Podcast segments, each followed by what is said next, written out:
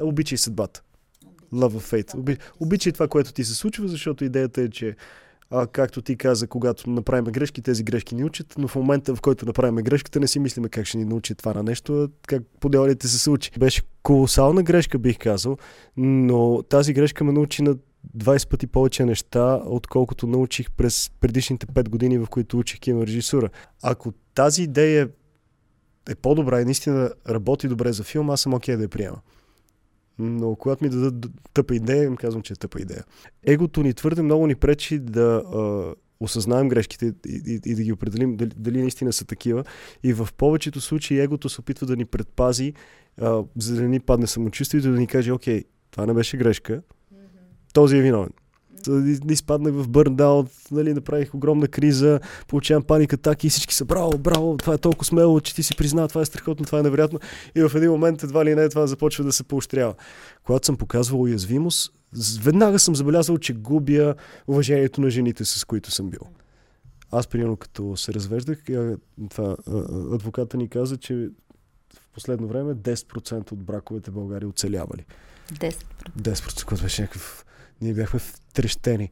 В един момент бях много окей okay да съм сам. Сега виждам, че нали, някои неща, колкото и дали, други работи добре да ти се получават, има, има някаква празнота, която се усеща.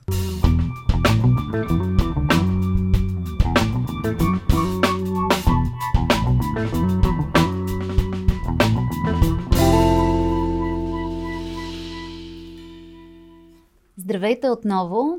Това е подкаста Mindset Power Talk, който наричаме, че е подкаст за личностно развитие, но цялата идея и защо го правим, защото искаме да сме полезни на хора, които, за които темата развитие е важна, или както се шегуваме, хора от породата на развиващите се. А, срещаме се с най-различни представители на бизнес, изкуство, спорт, хора, които са постигнали нещо, но няма да си говорим за историите ми, за постиженията им толкова, колкото интересно за нас е какъв е начина на мислене, който предпоставя това да си успешен. Какво стои вътре в нагласата, какъв е диалога със себе си, който водим, за да ни води до някакви успехи. Това е глобалната концепция и както много пъти казвам в началото, ще го кажа и пак, за да бъде полезно времето, което прекарвате с нас, слушайки ни, независимо дали шофирате, разхождате кучето си или спортувате, а, мислете за промени, които вие може да направите във вашия живот. Това ще осмисли вашето време и може би ще направи този подкаст наистина полезен за вас. Кой е госта ми днес? Мога да го представя по много начини. А, със сигурност това, което е най-популярно, може би, е, че той е продуцент, режисьор и актьор. А, за мен обаче е важно, слушала съм доста интервюта с него, е важно, че той е развиващ се човек. Знам, че чете доста, че слуша и други подкасти. Сега ще си говорим за това. Госта ми е Ники Илиев и за мен ще е радост да си говорим и за филмите ти, за личната ти история, за начина ти на мислене, както споменах в анонса. Но преди това, кой си ти, Ники? А, да започнем. Здравей, здравей Милена, много ми е приятно. Ами, това, това е много такъв, много трики въпроси. Да. А, кой си ти? А, човек може да бъде определен само от хората около него никога според мен не можеш да си дадеш ясна представа, защото гледаш на себе си преклено субективно. Mm-hmm. Като, примерно, правим филм и тъй като нали, аз го пиша, режисирам, след това го монтираме и така нататък, от цялото това нещо отнема около година. След това по никакъв начин аз не мога да погледна реално на филма, докато mm. не го гледам с публика, докато не мине някакво време, не чуя мненията на хората или примерно не минат някакви години и видя го от дистанцията на времето и си каже, аха, добре, тук може да се представя по-добре. Това се е получило чудващо, не знам как и така нататък. Така че по същия начин, както не може да се видим добре в огледалото и, и, и, и да преценим как наистина изглеждаме, по същия начин не може да се чуем как, как наистина звучим и по трети повод няма как да се определим кои сме ние. Може само да кажем кои се надяваме да бъдем. Кои се, какъв се надяваш да бъдеш? А, не знам, надявам се, че съм човек, който без да, да искам да бъде препратка към темата и към вашия подкаст, но човек, който по някакъв начин може да се, да се адаптира и да се развива и някакси да, да се променя за добро. Чудесна препратка. Да, нали, и, разбира се, разбира се, се надявам да, нали, да, да, да бъда добър човек и така нататък, ама това, нали, предполагам, че всеки си го мисли и така, така че пак не мога да бъде, не мога да бъде определено. А като каза през дистанцията на времето, има ли някакъв продукт, нещо, което си създал и истински много харесваш без значение колко време е минало от тогава? А, аз си харесвам повечето неща, които съм създал. Всички, които по някакъв начин са родени от моето въображение, т.е. като моя идея, които аз съм написал и след това реализирал. И а, преди това, преди да направя първия си филм, който беше Чужденец, имах един студентски филм, който всъщност до някъде ми се водеше и дебютен филм. Мгм. Казваше се Кажи здравей, на... всъщност не трябва да го казвам, защото не искам хората да го намерят някъде да го гледат. не казах го някъде, но както и да е. Намерете на Да, Никилиев да, да. студентския филм. Нищо не съм казал в този момент, но имаше един филм, който направихме по една пиеса и аз го режисирах и беше пълнометражен филм, но не беше моя идея. Аха. И отне също толкова време и също толкова усилия, колкото да направи останалите филми, само че накрая резултатът беше много по-лош. И аз не си го харесвах и докато го правех и съответно не си го харесах. И след това сега въобще не искам и да го виждам.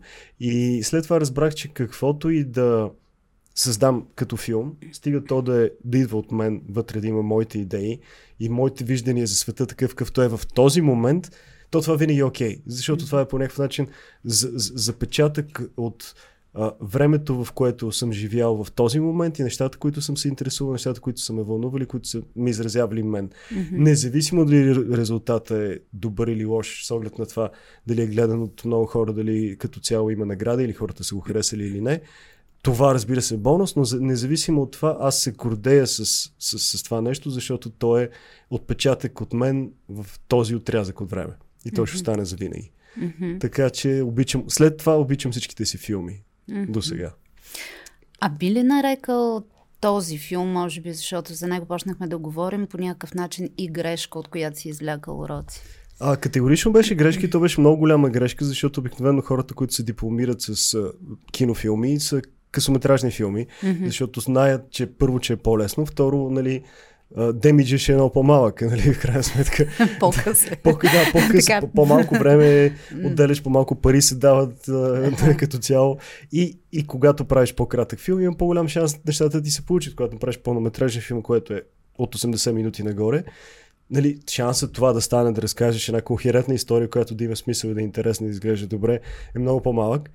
И второ, си, загубил безобразно много време и при всички положения някакви пари отгоре. Мгм. Така че беше колосална грешка, бих казал, но тази грешка ме научи на 20 пъти повече неща, отколкото научих през предишните 5 години, в които учих кинорежисура. Мгм. Така че в крайна сметка от дистанцията на времето беше позитивна. Даже добре, че се провалих толкова сериозно, за да може след това първи официален филм Мгм. да, да, да, не, да не повторя тези неща. И мисля, че до голяма степен не ги, не ги повторих и чужденец си го обичам и до днес. И продължава да има хора много, много често, които ми споменават този филм. А, и той си стои, в момента си го има в YouTube, както и останалите, и, и съм, и съм окей с това. Така че тази грешка беше, не беше грешка. Тази грешка беше, беше грешка за момента, но в крайна сметка беше получителна и то много. Вярваш ли в това, че трябва да допуснеш определено количество грешки, за да станеш добър в нещо? По принцип, да, много е, много е странно, защото някои хора се раждат малко по-привилегировани и някакси имаш чувство, че те знаят отговорите. Не знам дали си се срещала с такива хора, но има такива хора, които още от, от, от млади имаш чувството, че някакси имат някаква мъдрост или имат някакви знания в някаква сфера и по-бързо са се научили или просто са такива. Докато в повечето случаи, нали, колкото и да се надяваме, че на нас няма да ни се случи, а, трябва да минем през, през глупостите. И това е във, във всяка една сфера на живота. Но, но проблемът е, че а, моето мнение е, че егото ни твърде много ни пречи да а, осъзнаем грешките и, и, и да ги определим дали, дали наистина са такива. И в повечето случаи егото се опитва да ни предпази, а, за да ни падне самочувствието и да ни каже, окей, това не беше грешка, мгм, този е виновен. мгм, И този е виновен. мгм. И държавата е виновна. И въобще, ако не бяха такива, въз, такива времената, нещата ще са много по-добре. Времето е виновно. В смисъл, а, всякакви неща. И, и, и, и това е големия проблем. Така че грешките учат, ако човек по някакъв начин е отворен да си признае колко е бил тъп в този момент. Голяма част от хората не искат да го направят това и, и, и аз бях дълго време така. Смисъл, дълго време търсих а, проблемите отвън, дълго време някакси не исках да си призная, че може би трябва да си седна на задника, да свърша някакви неща, да си призная какви тъпоти са се случили и така, не да казвам, ами тя държавата не дава пари, mm. всичко става с връзки, това стана, защото нали, този, този ми направи номер и така нататък. Така, че а много какво е те накара трудно. да смениш тази перспектива и от човек, който е склонен да предписва на външни неща причините за случване или не случване, изведнъж да почнеш да се вглеждаш повече в себе си? Ами това беше много дълъг процес, честно казано. По-скоро в, в началото, когато исках да правя филми или съответно да съм и актьор и в последствие режисьор, защото открих, че това е най-вече моето призвание да пиша и да режисирам неща и да ги създавам, да играя като бонус. А, в началото бях така да се каже, не знам на български точно как е израза resentful. Mm-hmm. Как мога да го преведем resentful? Ми, резистентен. Ми, резистентен, то не, не, не, не, не е точно. По-скоро някакси а, горчиво отхвърлящ ситуацията около себе си. Mm-hmm. Не знам дали. дали okay. виждате. Какво така, имаш предвид има по-скоро? Предвид, има предвид следното нещо. Нали? Ти имаш една мечта. В случая mm-hmm. да правиш филми. Говоря за себе си. Добре. И се сблъскваш с хиляди трудности и проблеми около това нещо да се случи, защото това е много труден процес да се направи. Нали? Mm. Окей, ще го напишеш добре, след като го напишеш, да се съберат пари, екип, да го заснемеш, актьори и след това цялото, цялото това нещо. Наистина, наистина много сложно.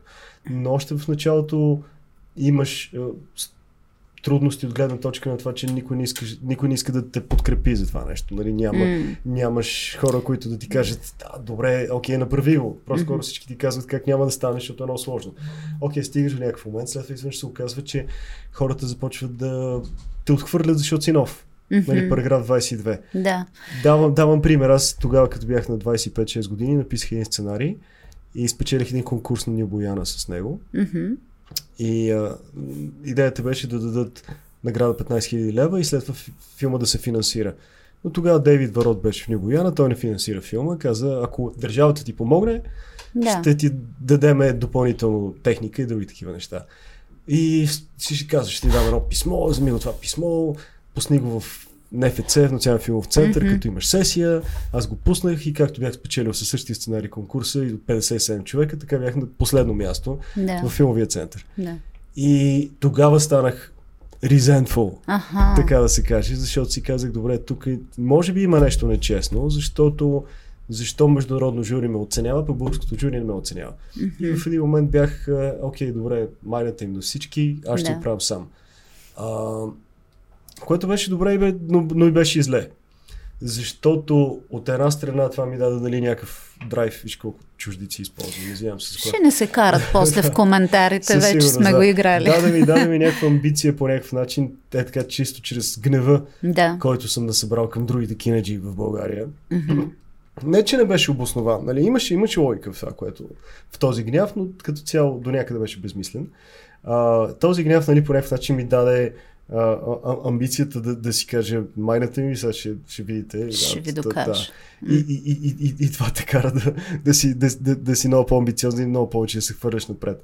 И, и примерно правя първия филм Чужденеца и той излиза и става най-гледан а, за годината. След това отиваме на Златна роза, където са всички кинаджи, излучваме го, хората се смеят в залата. След това имаме пресконференция. На пресконференцията половината критици по-възрастни се изправиха и казаха какъв е този филм, като нямате достатъчно пари, защо правите тези филми, Уау. с тия карате сцени, някакви Мисля, беше някакво такова чисто нападение от гледна точка на това. Ти не си от нас и не знам защо се опитваш да бъдеш, ти нямаш тук място. И разбира се, мен това много ме ядоса. За щастие обаче не реагирах подобаващо, смисъл не ги напсувах. не, не, не им казах. Не, не, ги Не беше първосигнално, Не не така беше каквото ти хрумна. Да, не беше А как първо- реагира?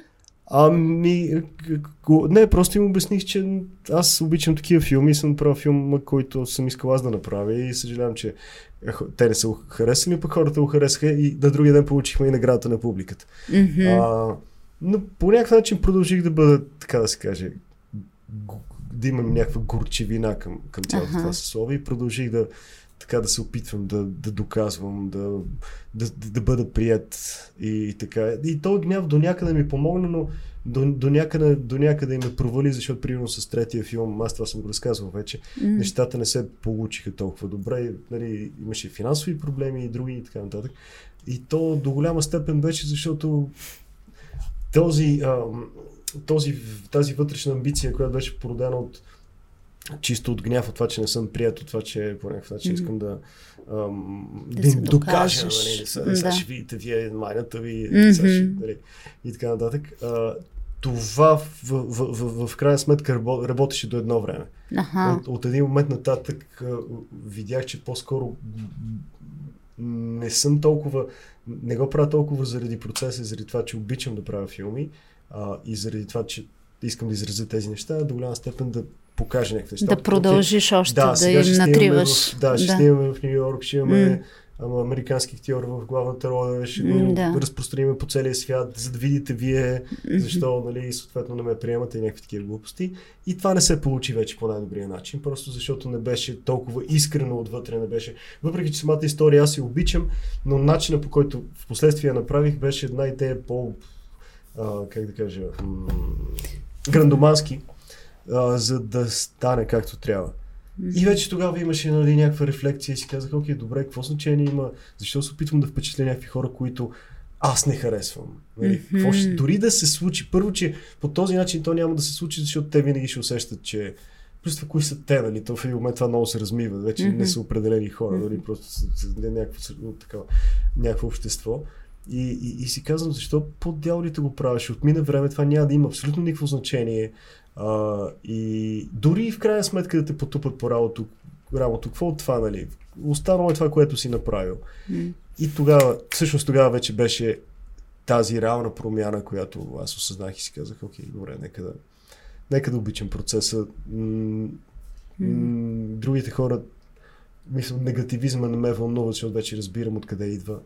А, и, и така, нека да се концентрирам. Докато те слушам, да, докато те слушам, много си мисля за такива патърни, които хората имат и а, едното е да а да можеш да се обърнеш към себе си, да видиш какво ти харесва. Теб ти харесва карате, фитнес, спорт, въобще неща, mm-hmm. които те вълнуват и отвътре навън да, да създаваш. Да. Другото е за да удовлетвориш нещо. Било то, както в твоя случай казваш, да натриеш носа на някой, но това са външни стимули. Точно да. Или пък да удовлетвориш на някои очакванията. Това също може да е мотивация. То пак, да, те са свързани по някакъв начин, mm-hmm. двете неща. Така че да, много добре, добре си го видяла, но не мога да разбера как да кажа, дали човек не трябва да, да мине през външните фактори, опитвайки се да, да ги направи, mm-hmm. за да разбере, mm-hmm. или би могъл да има мъдростта още на млади години и да си каже, окей, mm-hmm. аз ще изразявам себе си, ще правя това, което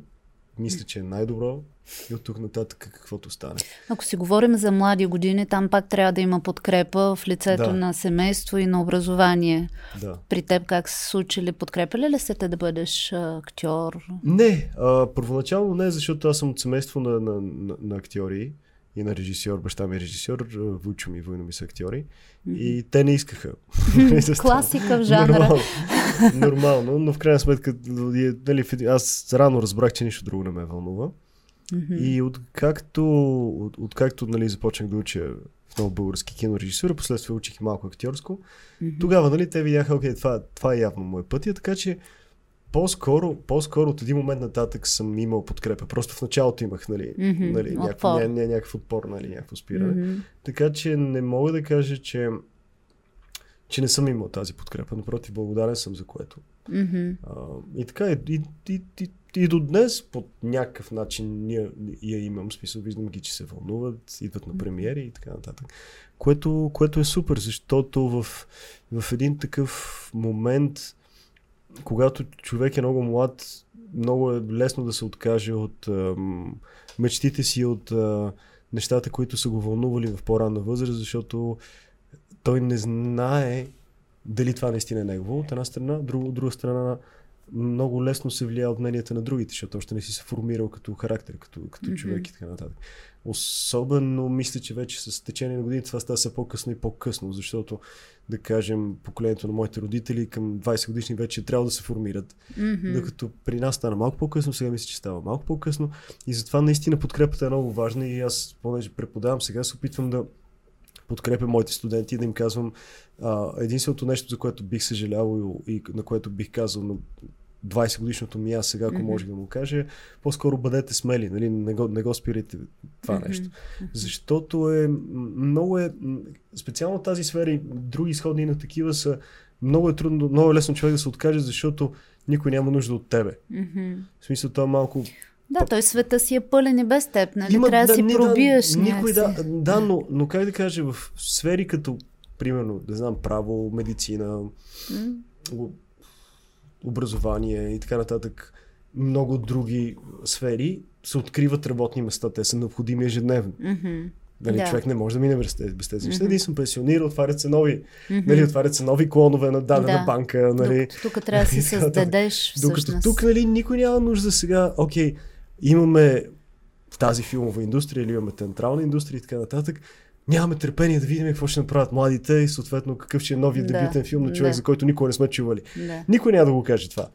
Никой няма нужда от новия ти филм, никой няма нужда от новата ти песен, от новата ти пиеса а, и така нататък. Е, нали, актьори може да се търсят, но в крайна сметка това е не е като да създаваш нещо, по-скоро чакаш да бъдеш избран. Най-малкото никой няма нужда точно от теб. Да, никой няма нужда точно.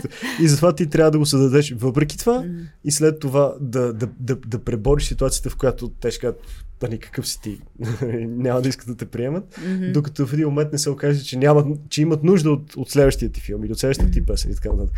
Тоест да създадеш потребност от да твоето създадеш изкуство. потребност, да, да, да, да, да създадеш такъв продукт, който по някакъв начин да помага на хората или не толкова, не толкова да им помага, да те наистина да имат нужда от него. Какво ти трябва като лично, за да можеш да създадеш тази потребност? Какви качества ти трябват? А, е, според мен е задължително нещо, е, е, не знам, защото в момента гледам този, за, за слушателите, пред, пред мен седи една тетрадка, на която пише Growth, mm. Growth Growth. Growth. Growth. И съответно на стената пише Growth. Да, въобще и, навсякъде. Да, навсякъде пише На мен и в хладилника да, ми го пише. И, и, и, аз постоянно се сещам за една книга на Карл Дуек, uh, The Growth mm-hmm. Mindset. Нали, е, да, да, това е основната концепция, върху която да, лежи. Да, нали, да, да, да, да. Нали, е някаква случайност. Да. А, и нали, тя, тя това говори, Карл Дуек, че mm. има два вида ум, нали, отворен и затворен ум. И съответно затворен ум.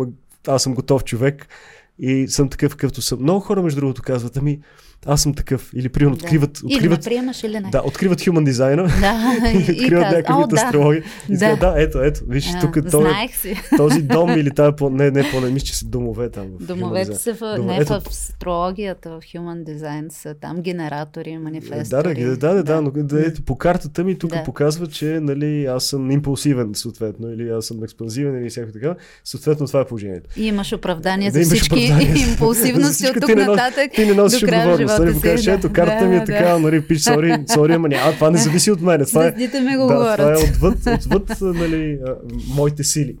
А, подиграваме се, ма като че ли хората имат доста нужда от стереотипи, от профилиране. Ти как гледаш на това? Имаш ли, знаеш ли какъв ти е профил? Правиш ли си тестове? Не, Можеш ли да ми кажеш повече за това? Мога да ти кажа. Ще Какви разкажа са сега. профилите? Смисъл, какво При личностни профили.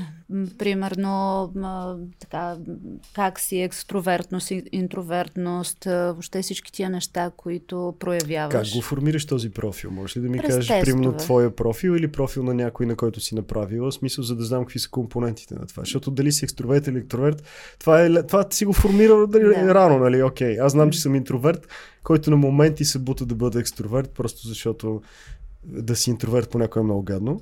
И аз съм от същата. И, и, и затова, но, но до там това, това ми е знанието за профила, който, да. което аз имам. Ами, не знам дали сега можем да си разкажем много по темата, но има не много, много смисъл, методологии. Примерно аз ползвам да, диск методологията, в която ти се показва в едни цветове, в стълбчета, как, как си по скала доминантност, отношение към хората, отношение към промени а, и отношение към административни процеси. И това се вижда какъв ти е естествения профил и какъв е адаптирания. И Да. когато си ги видиш, разликата между естествени и адаптиране означава, че може би средата ти налага ти да проявяваш нещо, което не ти е априори присъщо. И Да. това е причина много често за стрес, за бърнаут и за всякакви И други е неща. решението да... Решението е да познаваш, да познаваш повече себе си, да знаеш Да. кои са ти нещата, които идват като естествена потребност и а, да се опитваш да намериш а, проявление на тези си качества, защото иначе става много голямо натискане от средата и ти Да. потискаш собствената си индивидуалност. Е Примерно, интересно. да, ако аз съм интроверт, какъвто съм, а трябва да продавам Мгм. а, и съм си избрала някаква професия, в която това да общувам с хора, да се предлагам, Да. каквото е част от селс процеса, а, тогава това може да ми създава много голям дискомфорт, аз да го понеса за известно време, но ако твърде дълго живея в роля, която не е присъща за мен, това може много да... Изпива в други посоки.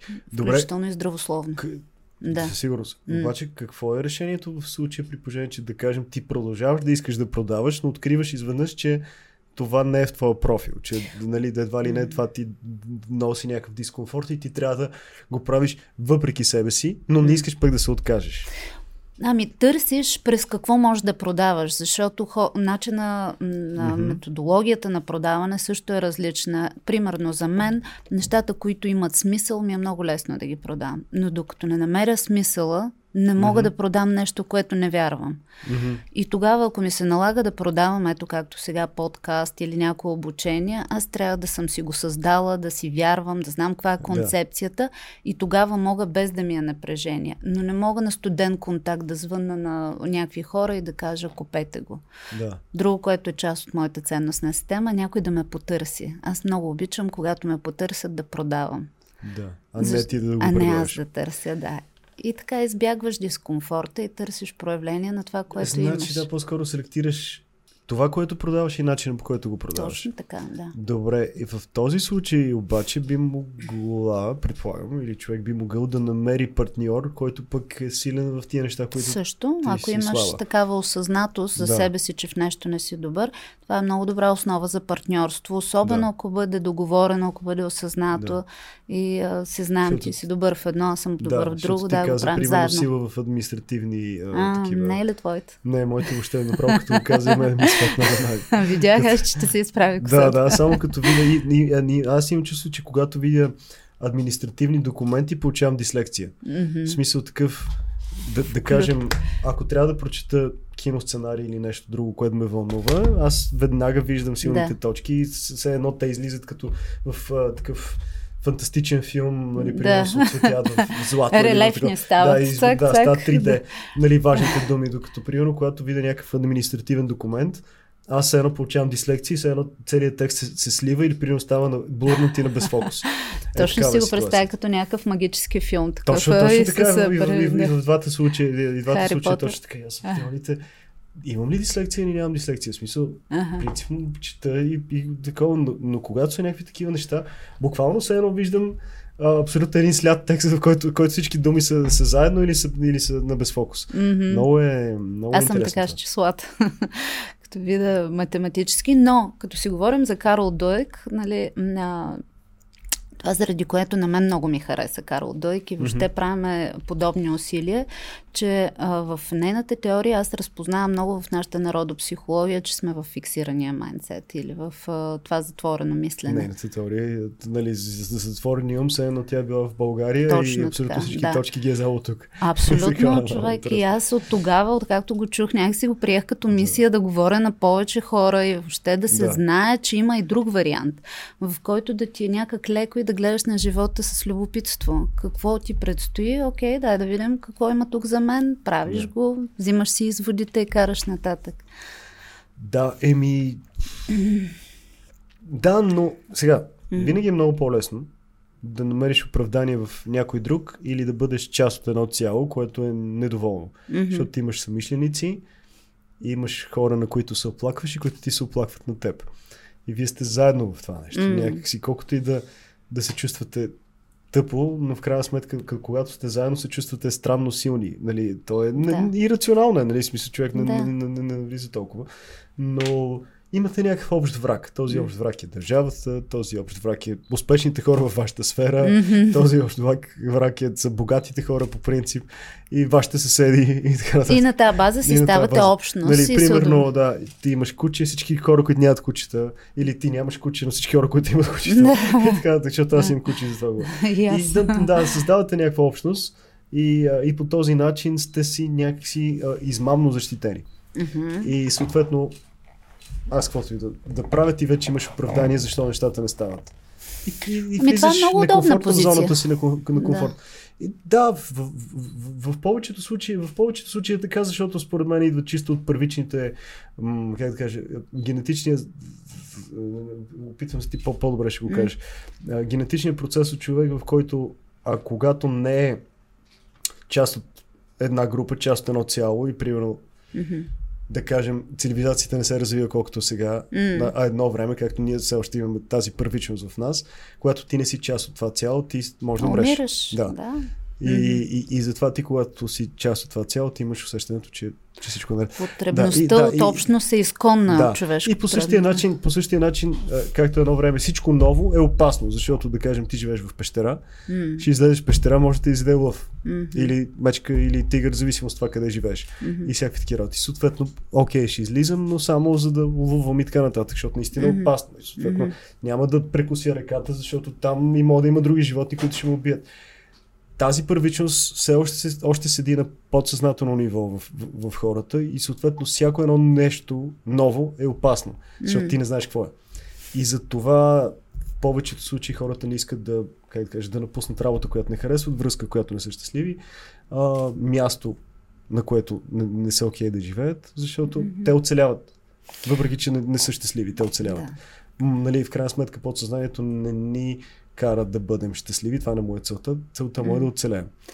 И, да. и това е тази осъзнатост и идеята е да бъдеш отворен и адаптиран към всичките тези нови неща, но постоянно имаш как да кажа, спънки в, в, това. Продължение на това, което казваш, на всичко отгоре мозъка си има и една система, ретикуларна активираща система, в която да. филтрира от, от, от външния свят само това, което вече си приел и си си помислил. Тоест, да ти си помислил нещо и мозъкът ти, за да не внася объркване в системата, си има... Търси потвърждението. Точно така. Това е да. е невро, невронна система, която е вътре в да. теб и тя взима от, нали, примерно, ако ти си решил, че не можеш да правиш презентации, да кажем, и излизаш да презентираш, ти можеш да се справя с една част добре, с друга Правиш не. Правиш лапсус и кажеш. Да, ето, знаех да. си аз. Или примерно да. казваш си, как да кажа, македонците са кофти хора. Да. Отиваш среща, минаваш, влизаш в Македония, срещаш с 15 човека, всички са любезни, 16 ти те псува на македонски. Значи, ето това. Ето, ето, това. Да, да, да. Това се нарича, на, на английски не е, ли, не е ли на английски, не е ли confirmation bias? Да, confirmation bias. Е Което на да, е? самосбъдващото се пророчество му казват също. Има, нали, много яко Загубиме тотално. да. Е, просто защото, защото ползваме има... чуждици, нали, самосбъдващото се пророчество. Човек е. Да, това, това те застрелва. Толкин, всъщност, какво е това? Ами да, това е точно и примера, който а, дават се с една жена, която ни върви с мъжете, както mm-hmm. им викахме на времето стара мама, и тя да. живее с мисловната карта, че всъщност мъжете се кофти, че не обръща да. внимание, че тя не заслужава това внимание и има някакъв купон, тя се гласи, отива на този купон, ходи на фризьор, това, това, всичко както трябва, okay. обаче отивайки застава в ъгъла, защото това живее в мисълта, че мъжете се кофти и никога да. няма да обърнат внимание. Тоест поведението и вече е отблъскващо. Съответно, никой не я потърси, да. никой не иска да... Смисъл, да... че по някакъв начин втората, второто нещо е не само, че тя си потвърждава, тя го предизвиква да се случи. Поведението и отговаря на мисловната нагласа. Да отговаря на мисловната нагласа и, и, и, и, и реално това се, това се отразява Точно. в възприятието да. на хората и те наистина го правят. И става самосбъдващо се пророчество. Става да, да. Сега разбирам да. защо е самосбъдващо се пророчество. Защото ти го проектираш поведението си несъзнателно, разбира се, за да не объркаш да. мозъка но. Но ние много често го правим това без, без, без да го осъзнаваме. Да, то е несъзнателно. Да. Всъщност част от терапевтичния процес много често е да се скъса тази нишка, mm-hmm. да се види кои са ти вярванията, които ти пречат да. на поведението. Да, аз да, улавям се на моменти, че се връщам към това да кажем, примерно, някои планове не ми се осъществяват или има някакви моменти, в които да кажем има по-малко работа или mm-hmm. от някъде примерно ми забавят парите и някакви mm-hmm. други разни неща. и в един момент се улавям, въпреки че съм ги чел всички тези неща много пъти и съм минавал М. през тях, да почнем си кажем, ето, да, това е защото нали, М. ти вече не се стараш повече или това е защото М. тези хора не те харесват. Мгм. Или всякакви такива разни работи и усещам нали, едно такова, не, не, една така негативна нагласа към част от външния свят. Мгм. И едва ли не-. М. Да, чакам нещо ново такова в тази посока негативно да се случи, да си кажа да. Ето, Мгм. това, което си мисля, Знаех си е, аз. знаех си, знаех си аз, Стана че- точно че- както че е си го така, да. мислих. Да. Мгм. И, и, и, и, и, така в такива моменти, и напоследък, примерно, ми се налага нали, да си повтарям сутрин, не се нагласи в тази посока. Мгм. Това не е така. Мисли като учен. В смисъл, с други да ми не вкарвай тия емоции Мгм. в тази гледна точка. Нали? Това не е. Като Защото, каза защото да, наистина, наистина го предизвикваш. Наистина го предизвикваш. Така. Като каза да си повтарям сутрин, имаш ли някакви ритуали, някакви неща, които ти правиш а, по посока на това да А си по-осъзнат? И аз споделя някой, тук може да Ами, отключиш. Да, не, не искам да звучи това като някаква манящина нали, като хората, но аз правя едно и също горе-долу. Почти всеки ден. А, ставам 6. Нали, примерно да кажем, разсъмвам се някакви минути, като си отварям телефона, защото е тъмно, нали, винаги. А, след което си пускам някое клипче, което е или мотивиращо, или обучително в някаква посока. В смисъл такъв, за да ми стартира деня. Мгм. Или да науча нещо. Всеки Божи ден го прави. Да, да, всеки, всеки ден, да. Докато стана, примерно, докато се облека, нали, мия, мия си зъби, глупости правя, Мгм. коремни преси, правя си кафе, включвам компютъра и така Е, така, като мимохода ми е да, коремне примерно, имам- прес. пускам някакво клипче от YouTube в повече случаи, които е 10-15 минути, което е или е някакво мотивационно, или е нещо свързано с психология или философия, или е нещо, което ме вълнува, което искам да науча. Да. Да, нали, да кажем, примерно. Или може да е свързано с спорт, или може да е свързано с писане на сценарий, защото Мгм. това, примерно, в момента също ме вълнува, защото Мгм. писане на сериал, сценарий съм писал много за Мгм. филми. А, и, и докато правя другите неща, нали, докато задължително, примерно, правя 50 коремни преси с тежест сутринта, докато го правя това нещо и галя кучето след това малко. А, и Докато чувам- правиш коремната да, преси или... Ми, да, тя, тя, тя, тя знае. Тя, Да. тя става и, и си ме чака там, където, където лягам за това.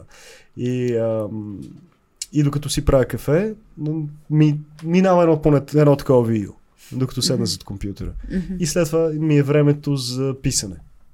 В случая. Преди разходка на Преди кучето. разходката, защото още е тъмно.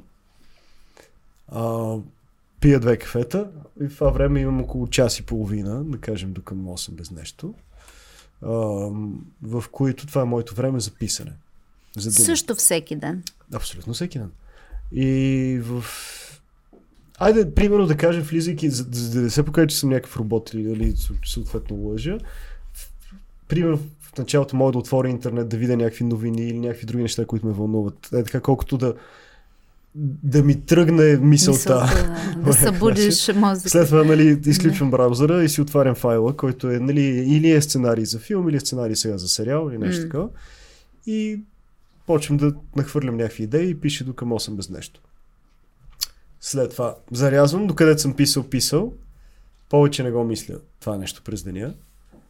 А, оправям се сега в момента, за съжаление, зима и имаше едни мемета в интернет. А, собственик на котка в ам, зимна сутрин. Нали, някакъв пич лежи, котката му е легнала на възглавницата. И собственик на, на куче в зимна сутрин и нали, дават някакъв с шуба А. и го вали дъжд, и- дъжд до сняг. И така нататък. И аз съм този, нали. Примерно слагам ванцуга, нали, Мгм. така. Бада си дрехите за куче, нали, обувките за куче, които са нали, някакви Така, много така. често не много чисти.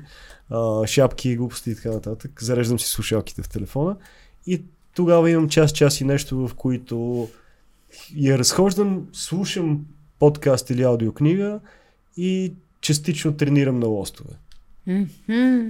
Така че горе-долу комбинирам тези неща.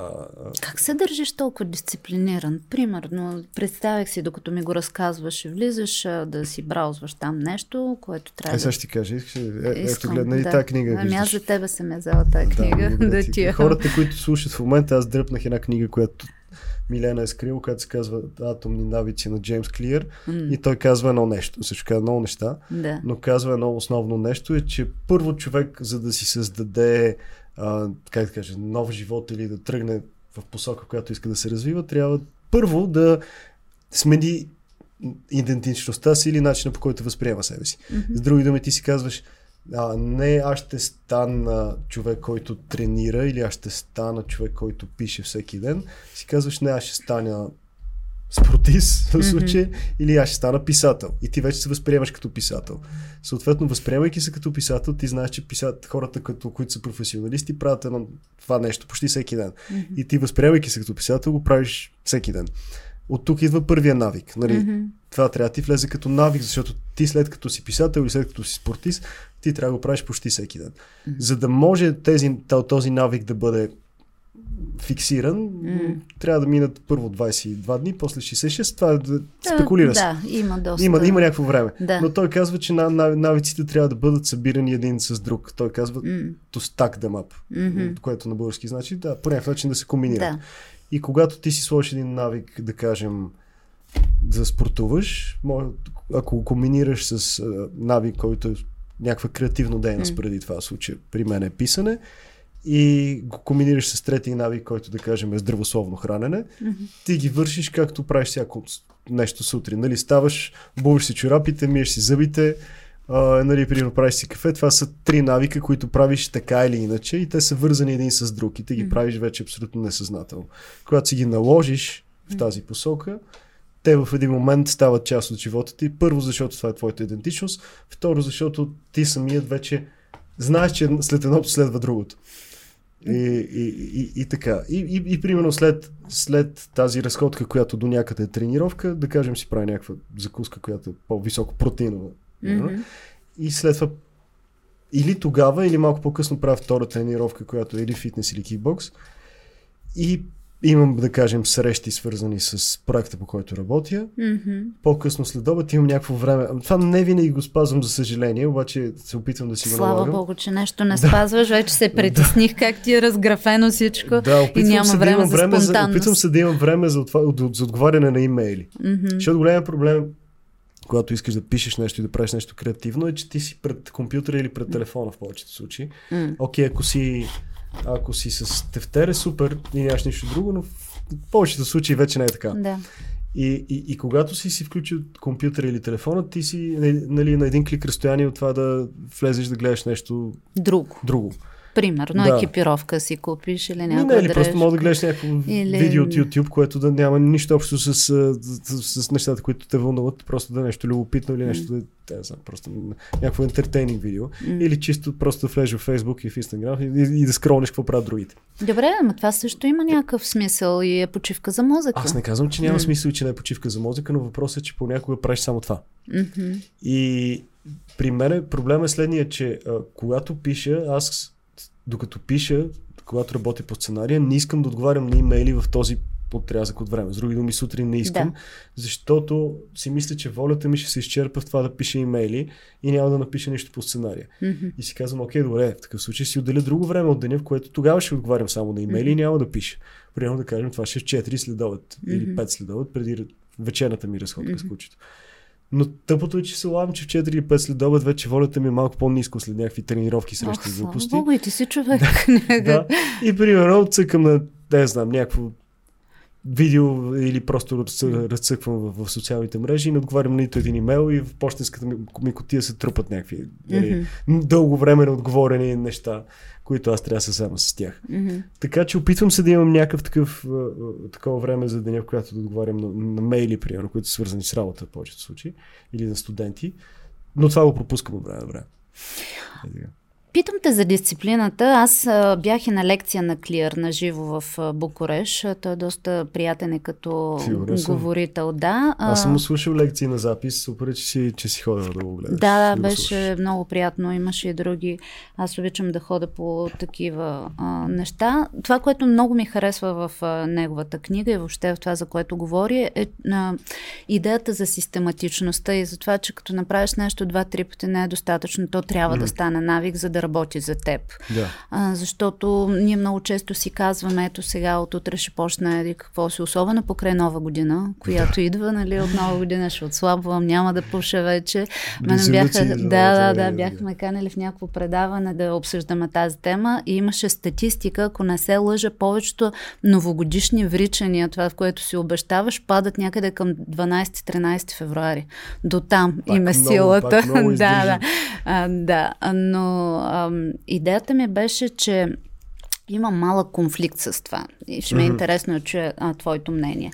От една страна, да, планирането е хубаво нещо. Да си планираш както ти го правиш до 8 без 15, в еди колко си, еди какво си правя. Къде отива спонтанността? А, ами, Планираш ли време за спонтанност? Това е много парадокс. Ама гледай сега, то, то, то е много, много е различно за това, защото има един израз, той е на един друг автор, подкастър, Джоко Уилинг. Дисциплината mm-hmm. е свобода. Нали, аз като ви кажа тия неща, човек си казва, нали, окей, ти си робот и нямаш време за нищо. Напротив, аз имам прекалено много свободно време по този начин. Защото когато моето време за писане, което е, си е работа, нали, защото да. много, много е смешно, да, че да, хората, които имат други работи, които не са свързани с креативната дейност, а, нали, възприемат а, писането, играта в театъра, в снимането на филми, като нали, човек, който няма друга работа и се забавлява. Това и е си така. чака музата, за мен да това пиш. Ми, аз от това си изкарвам парите, аз от друго не печеля. Да. И, и така, така че това е работа в този момент. А, и, и, и когато моята работа в случая е, да кажем, аз отделям един час, час и половина сутрин за, за тази работа. След това да кажем имам една или две срещи или имаме в случая общи сесии за писане на сценарий, както сега правим. Ам, и съответно отговаряне на мейли в, определени, в определено време от деня. Мгм. Аз не мисля за това нещо в останалата част от деня. М. Съответно, да кажем, след 5 часа аз нямам абсолютно никаква работа, да не говорим, че имам време и за две тренировки през деня, а, което не е работа, е по някакъв начин част от, от, от, от, от, от нещата, които, които ми харесват. И съответно, цялата вечер ми е абсолютно свободна, даже имам време и през деня за, за е, случая, за подкаст или за някакви други такива неща. Така че не е в... Не, не е... Защото проблема е следния. Когато ти си казваш, окей, аз днес трябва да пиша и не си си сложил време от деня, в което да го направиш, ти можеш да прекараш цял ден, в, в, цял ден, в който да пишеш по-малко, след това да скролваш във Фейсбук, след това да пишеш още по-малко, след това да говориш с някой по телефона, а, после да ходиш да пушиш и някакви такива други работи, след това да седнеш да си почиваш, след това пишеш по-малко и така работата, която си свърши, която наистина е ефективна, крайна сметка, ако наистина си сметнеш времето, в което наистина си работи, то ще излезе около толкова час, час и половина, два максимум. Обаче имаш усещането, че цял ден си работил. М. Ако го концентрираш това, това време в, в един час и след това имаш един час за нещо друго, един час за нещо за трето, имаш много свободно време след това. Да не говорим, че не, ти не го мислиш, защото, защото самото планиране ден за ден, това е като да планираш какво ще Да. ядеме сега. Окей, добре. И Какво ще ядем? Ами добре, вече 6 часа, какво ще ядеме? Добре, имаме това. Окей, добре, ще отида до магазина да купя другото. А, добре, ще ми трябва малко време за да мариновам в случая, да кажем, пилето или рибата Да. или каквото и да е. И, и в един момент тази тема на какво ще ядем, защото в момента трябва да го решиме, отнема 2-3 часа, докато ти като знаеш всеки ден предварително какво ядеш, какво правиш, колко вършиш като, като, като дейност, цялото това чудене и, и, и, и излишно мотане отпада. Като вариант е имаш много много, повече свободно време. Много е логично. Ако имаш а, меню за седмицата и си напазарувал Да. продуктите или си ги поръчал и така нататък е много логично. Но какво става, ако ти си писал, че за сряда ще сготвиш пиле с ориз, да кажем, обаче изведнъж ти идва музата и решаваш, че трябва да видиш какво има в хладилника и да комбинираш нещо, което за първи път в живота си ще Е, си направиш. взимай неща в ходилника, които си са прекалено странни и няма да се държат с... Да, но си убиваш с, с, с, с, Удоволствието от това да изкомбинираш, да намериш някакво, наистина да го направиш по творческия начин, а не защото си планирал пиле с ориз. Е, то пак може да бъде по, по някакъв начин, по творческия начин, но по ограничен начин и така нататък. И това не значи, че не трябва да имаш някакви почивки съответно веднъж седмицата да правиш някакви други неща или пък да заминаваш някъде, където тези а, тези ограничения, тези, тази рутина да пада. Примерно, когато пътувам с а, театъра, защото играя в едно представление Осъдени души, там, примерно, понеже не съм с куче и съответно не съм на тренировки и съм в някакви хотели, които по са симпатични, гледам да кажем да се изрежавам до 9-10 часа, което никога не ми се случва иначе. В смисъл, mm-hmm. аз по принцип преди по светло никога не ставам. Винаги mm-hmm. ставам по тъмно. Мгм. Но когато пътувам, гледам да си давам тези почивки, да, да си кажем, окей, дай, дай малко да, раз, да, да разчупя, за да може по някакъв начин ума ми да се успокои и Мгм. чисто психически да, да намеря някакъв отдушник, за да се отпусна. И да смениш патърна. Да, Да, да, да, да, да, да, да смениш модела на поведение. М. В, в, в, важно е това, но пак казвам, благодарение на, на, на тази рутина, която имам, аз имам много свобода. Мгм. Наистина имам много свобода. А, Понеже Да. така ми, ми харесва да провокирам да, да, да. а, и То- не е знам идеята. да. На... Идеята е, че извиня, че те прекъсвам, провокираме веднага след това, но в тази връзка искам да кажа, че според мен човек винаги трябва да е готов да, да промени нещата, които мисли за, за правилно и да промени мнението си на 100 на 180 градуса, ако трябва. Мисля да не си кажеш, окей, това е моето мнение край, М. никой не може да Което промени също това, е диалог с егото. Много често Да. не си променяш мнението само за да обслужиш егото си и да кажеш аз бях прав, Да, аз да, да, мисля, да, да. значи моето мнение е важно. Точно Ако така. си склонен да го промениш, значи все пак допускаш да си говориш с егото си и да, Да, да да говориш с други хора. да, и с а, други хора. Провокирай сега. Провокацията беше, не знам какъв е статутът ти не е и жълто тук предаване но, а, и подкаст, но представи си, че в цялата тая рутина, която описваш, има жена, дете е, и някой, който има нужда от вниманието ти в момент, който ти си го посветил и в плана ти е да пишеш или да правиш нещо друго. Ами аз докато бях женен, просто ставах преди нея и съответно пишех докато тя спи. Което горе-долу се получава сега, като съм сам, пише докато никой друг не се е събудил да не ме тормози по телефона. Мгм. Така че, нали... по- Адаптираш се, а- а- не е а- като да адаптираш затваряш. Се, да, да, да. Нали, съответно, трябва да се съобразяваш с другия човек, но, но нали, това е идеята на някакъв вид, когато сте заедно, когато сте връзка, да е някакъв вид партньорство. Нали? Ти се съобразяваш, други човек се съобразява. Разбира се, това нещо, аз в момента дадох моя моя пример като нали, някакъв вид стар ерген и, и по този начин функционирам. Когато си в, във връзка с, с, с друг човек, разбира се, е важно да, да можеш да се адаптираш, но от друга страна, според мен също е важно да или двамата да се приемате, или да имате една и съща посока, в която да искате да се развивате като личности. Мгм. Защото иначе е много трудно, ако, ако партньорът ти през, през цялото време ти, как да кажа, ти бичи на главата. Нали? Ти, поделите, как мога да си ляжеш в 10 часа? Не ми отделяш Нали, време. не ми отделяш време, нали, всякакви други, а ти пак ти ще тренираш, Мгм. стига сме яли риба, Мгм, не знам си какво си и така нататък. Това ще е проблем. Мгм. Това ще е проблем. Какво се занимаваш с това кино, виж, че няма перспектива в него и всякакви такива неща. Ако това го няма, тази връзка няма как в един момент да, да издържи, колкото и да си търпелив. Просто Сега се сещам ще за, си мълчиш и ще поудееш. за един филм, който обикновено жените харесват, може пък и да си го гледал и да го харесваш. И аз моля се обича. Да, жените го харесват. Жените го харесват. Не го харесваш. Много, Но- много, много, много ми беше женски. Смисъл, че нивата Да. на екстроген ми се качиха изключително много, докато бях в киното. Е, Тогава и трябваше да, примерно, да отида на и тренировка. тестостеронни филми, а, но в, в този, нали, Джулия Робъртс достига някакво такова ниво, в което си е самодостатъчна, прави си такава рутина и в момента, в който и се появява Хавиер Бардем, значи на мен, ако ми се появи, нали, Да. ще си разруша рутината на секундата, но тя това споделя, че сега тък му съм намерила баланса, защо да пускам нов човек до себе си, който ще ми раз, разруши баланса. Да, еми, Ти какво мислиш за връзките? аз съм горе-долу в ситуацията на Джулия Робъртс в мъжки Знам, аз за това се сетих, да. Да, защото то наистина е, да, всички тези неща, нали, то е хубаво човек да се развива личностно и по някакъв начин, но, но М. до друга степен така е, му е по-лесно да остане сам, Мгм. защото става малко егоист от тази гледна точка. То е, то е, то е на- не, не, неизбежно и си ставаш леко самодостатъчен, защото си то е хубаво да си щастлив със себе си, за да намериш друг човек, с който да сте щастливи заедно, но понякога, за съжаление, си толкова щастлив, че си, самодостатъчен и нямаш нужда от, от някой да, да допълни, защото може би си си повярвал, че всичко е окей. Нали, то, това, е, това е проблема на на self-help нещата и на мотивацията си, цялото това мотивационно говорене и всички тези неща, че в един момент човек толкова си набива в главата, че трябва да се обича, да обича всичко, което да се, се случва и, и е толкова мотивиран и, и, и, и всичко зависи от него mm. и нали, не може да се провали mm. и отговорността е само негова, че в един момент ти си сам в това нещо. Доста се прекалява наистина да, и да, да, да, хората се предоверяват на тия неща. Ти смяташ ли, че човек може да е истински пълноценен, ако живее сам? Аз мисля, че може да е пълноценен, но не може да е пълноценно щастлив.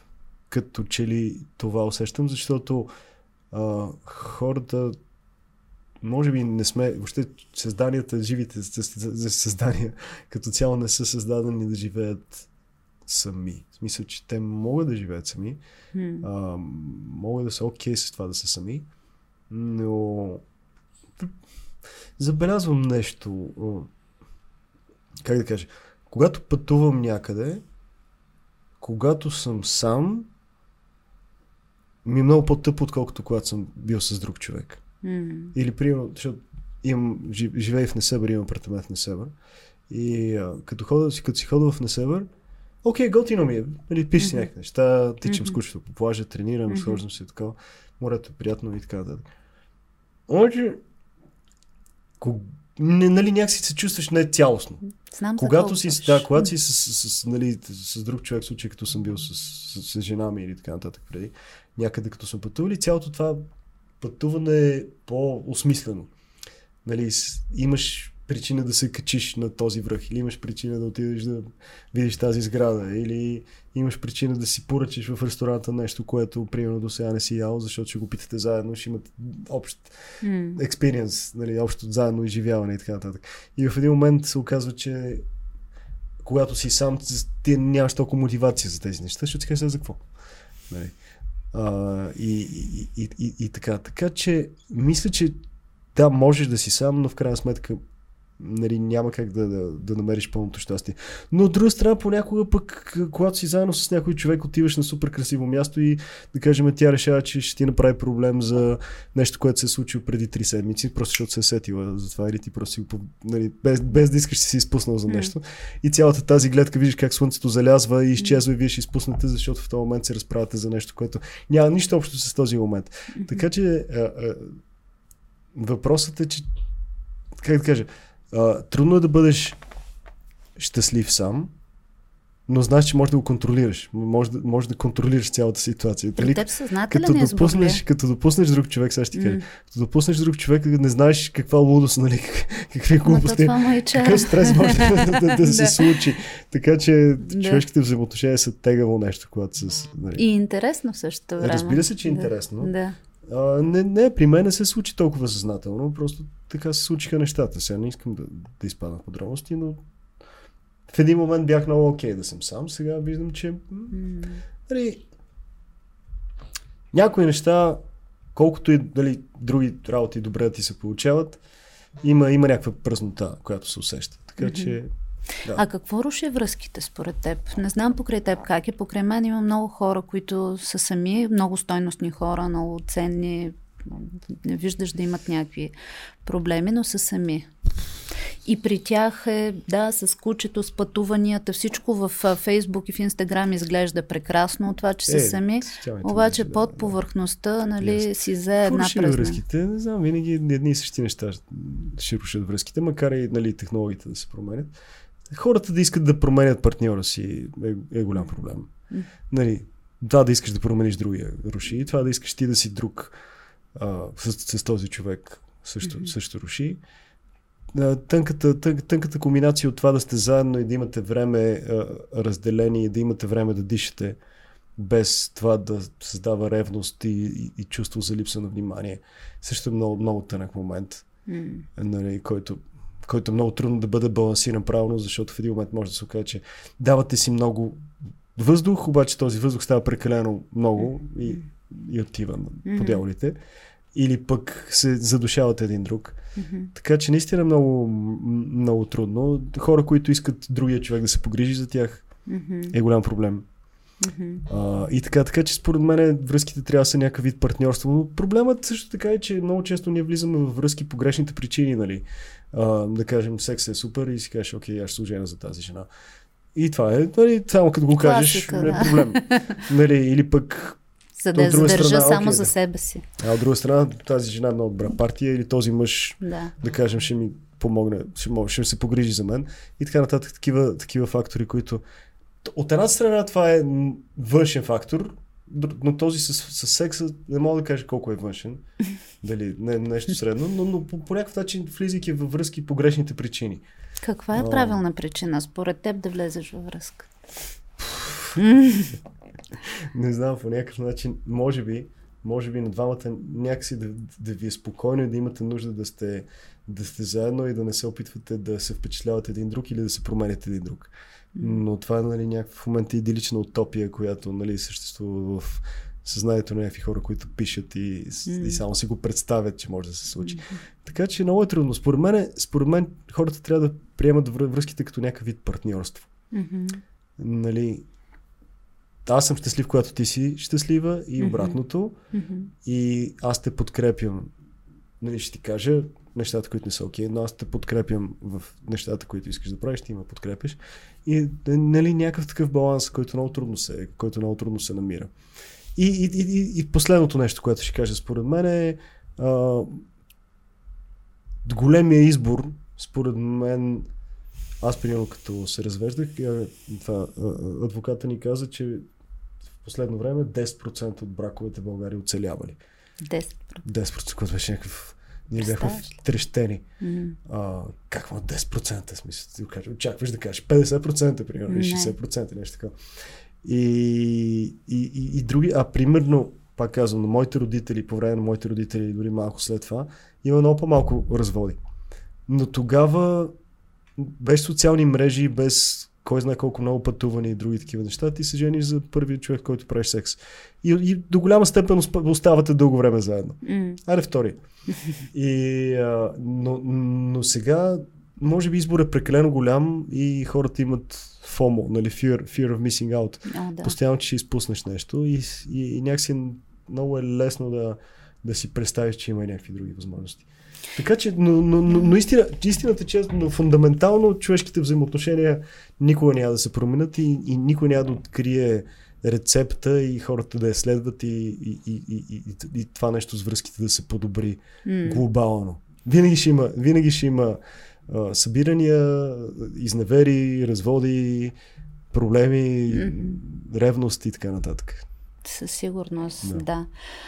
Добре, а, така още в темата за връзките, според теб, а, уязвимостта, способността да се покажеш уязвим, ти как гледаш на това? Било то във връзка, било то и през работата, която правиш. Това е, това е много хубав въпрос, защото и, има, има различни периоди относно приемане на уязвимостта. И да кажем, ако вър, върнем 10 на 15 години назад в световно отношение, човек или специално мъж да се Мгм. покаже уязвим, изглеждаше като огромна Женство. слабост. Да. Да. А, да. Примерно, аз когато бях младеж, така да кажем, Мгм. примерно от 20-те си години, което е 2000 и някоя, от 2000-та до 2010-та, да кажем, Мгм. а, тогава всичко беше много по-мачовиско, така да кажем. Нямаше никакъв self-help, self-help, имаше само pick-up артист, такива у- уроци как да забиваш мацки и такива разни неща.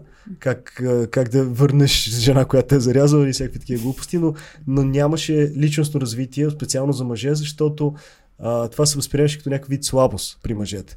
И, и, и мисля, че от тези уроци Гледах едно, един подкаст, с, слушах с Марк Месън, който каза, че М. първоначално Марк Месън, автора на Фак. Сътворят на Влад Гимнефак. Той е започнал като такъв да дава уроци за сваляне на жени. Има аудиокнига, се да, слушах. и как, как, как да ги връщаш жените, които те зарязват и въобще как да им правиш, М. как да ги държиш Да. под напрежение.